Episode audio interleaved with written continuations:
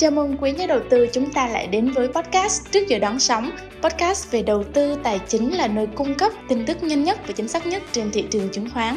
Podcast được thực hiện bởi công ty cổ phần chứng khoán Thành phố Hồ Chí Minh và phát sóng đều đặn vào mỗi 8 giờ 30 phút sáng trên trang Stock Insight cũng như trên hai nền tảng là SoundCloud và Spotify. Tôi là Kim Ngân, hôm nay lại rất vui được đồng hành cùng với quý nhà đầu tư ở tập phát sóng này.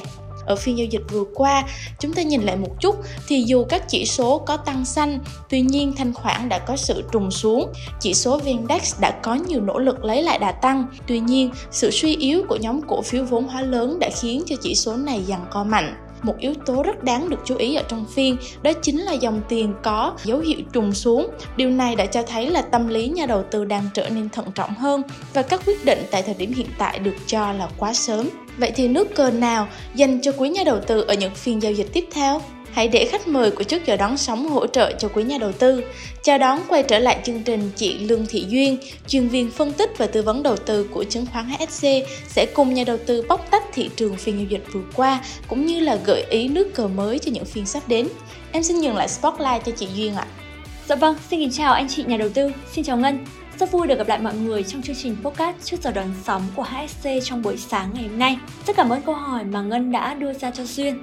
Về quan điểm thị trường của Duyên tại thời điểm hiện tại, anh chị nhà đầu tư biết rằng là chúng ta mới kết thúc tháng 7 và chỉ số VN-Index, chỉ số thị trường chung đã có mức tăng phải nói là rất tốt và tăng mạnh nhất trong 3 tháng của nhịp tăng lần này đúng không ạ? Và nhịp tăng lần này của thị trường là hoàn toàn hợp lý khi mà nếu chúng ta xét các yếu tố quan trọng của thị trường như là yếu tố vĩ mô, yếu tố nội tại doanh nghiệp hay là yếu tố dòng tiền.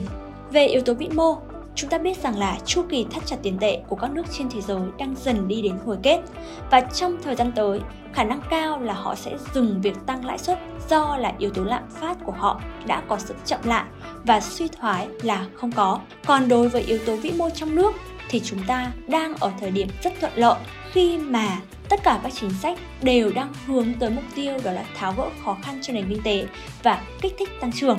Trong đó thì yếu tố lãi suất trong suốt thời gian vừa rồi ngân hàng nhà nước liên tục giảm lãi suất và ngân hàng thương mại thì cũng đã giảm lãi suất và còn tiếp tục trong thời gian tới để tiền có thể thẩm thấu ra nền kinh tế. Nỗi lo về mặt tỷ giá cũng đã vơi đi khi mà chỉ số DXY đang trong xu hướng giảm. Như vậy, tiền trong nước đang rất nhiều và giai đoạn tiền rẻ thì đang đến gần và kênh đầu tư chứng khoán sẽ là kênh được hưởng lợi và điều này chúng ta thấy quá rõ ràng rồi, đúng không ạ? Và yếu tố dòng tiền trên thị trường cũng sẽ được hưởng lợi tích cực bởi điều này. Còn về nội tại doanh nghiệp thì chúng ta vừa trải qua mùa báo cáo kết quả kinh doanh quý 2 cho nửa đầu năm 2023. Chúng ta sẽ thấy hầu hết các doanh nghiệp đã qua đáy hồi quý 1 năm 2023 rồi và có sự khởi sắc hơn ở trong quý 2 vừa rồi. Tuy là vẫn sẽ còn những khó khăn, nhưng nửa cuối năm 2023 trở đi, chúng ta sẽ thấy rõ hơn bức tranh có sự khởi sắc của các doanh nghiệp. Nhưng thông qua đó, chúng ta cũng sẽ thấy có sự phân hóa, tức là việc chọn lọc doanh nghiệp cho cuối năm sẽ trở nên khắt khe hơn và chúng ta cần chọn những doanh nghiệp có câu chuyện riêng, có triển vọng tăng trưởng trong thời gian tới. Tóm lại thì cả ba yếu tố dòng tiền, nội tại doanh nghiệp, yếu tố vĩ mô thì đều đang muốn nhắn nhủ với chúng ta rằng là một chu kỳ mới đang dần được hình thành và chúng ta đang ở giai đoạn đầu của chu kỳ đó. Và trong một chu kỳ mới, một giai đoạn tăng giá của thị trường mới được hình thành thì những nhịp rung lắc là điều khó tránh khỏi đúng không ạ? Và cũng giống như thị trường ở thời điểm này, rung lắc là điều hết sức bình thường khi mà thị trường đã có nhịp tăng khoảng 20% từ mức 1.020 điểm lên mức ở thời điểm hiện tại là 1.220 điểm trong 3 tháng vừa rồi.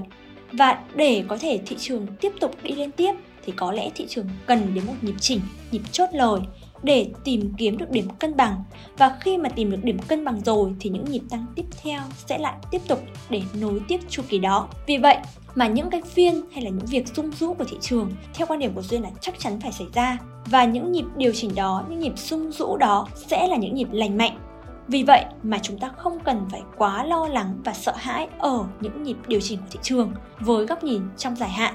Hay coi những nhịp điều chỉnh đó là cơ hội để anh chị có thể tích lũy được cổ phiếu với mức giá được tối ưu hơn.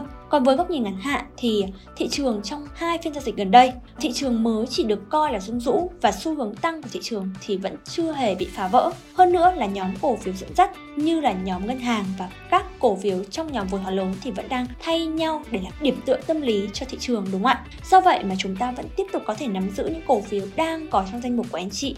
Cứ bình tĩnh thôi, khi mà sự rung lắc này chưa vi phạm vào những vùng kích hoạt bán, những vùng giá hỗ trợ để anh chị có thể tránh được việc đó là rơi mất cổ phiếu. Nhưng để nói là không có rủi ro gì thì không hoàn toàn đúng, vẫn sẽ có nếu như mà trong các phiên tiếp theo lực bán lớn được cung ra thị trường Do vậy mà anh chị nào mà có sử dụng margin cao thì vẫn nên hạ bớt tỷ trọng margin để mình có thể bảo toàn được lợi nhuận đã kiếm được trong thời gian vừa rồi. Còn đối với vị thế mua mới thì anh chị nên thận trọng và chặt chẽ hơn. Chỉ mua khi thị trường và những mã cổ phiếu mục tiêu của anh chị điều chỉnh về những vùng hỗ trợ mạnh, tạo nền tích lũy chặt chẽ và còn dư địa tăng trưởng. Và đó là câu trả lời của Duyên ở giai đoạn này. Cảm ơn anh chị đã lắng nghe. Cảm ơn Ngân. Xin được cảm ơn những nhận định vô cùng chi tiết đến từ khách mời chị Lương Thị Duyên, nhóm cổ phiếu ngân hàng và chứng khoán. Như vậy đã tiếp tục là điểm tựa giúp cho thị trường chưa có bị rơi vào nhịp điều chỉnh sâu ở trong phiên giao dịch vừa qua. Như vậy thì nhìn chung, kịch bản của thị trường vẫn chưa bị thay đổi thì nhà đầu tư vẫn có thể tiếp tục duy trì vị thế đang nắm giữ ở trong danh mục. Tuy nhiên thì điều đó lại không hoàn toàn đồng nghĩa với việc rủi ro trên thị trường là không có. Vậy nên các vị thế mua mới cần thận trọng và chặt chẽ hơn. Đừng quên theo dõi trước giờ đón sóng trên chuyên trang Stock Insight cũng như trên SoundCloud và Spotify. Đặc biệt là nhớ nhấn vào nút thông báo để trở thành những người đầu tiên cập nhật tin tức về thị trường chứng khoán. Xin chào và hẹn gặp lại!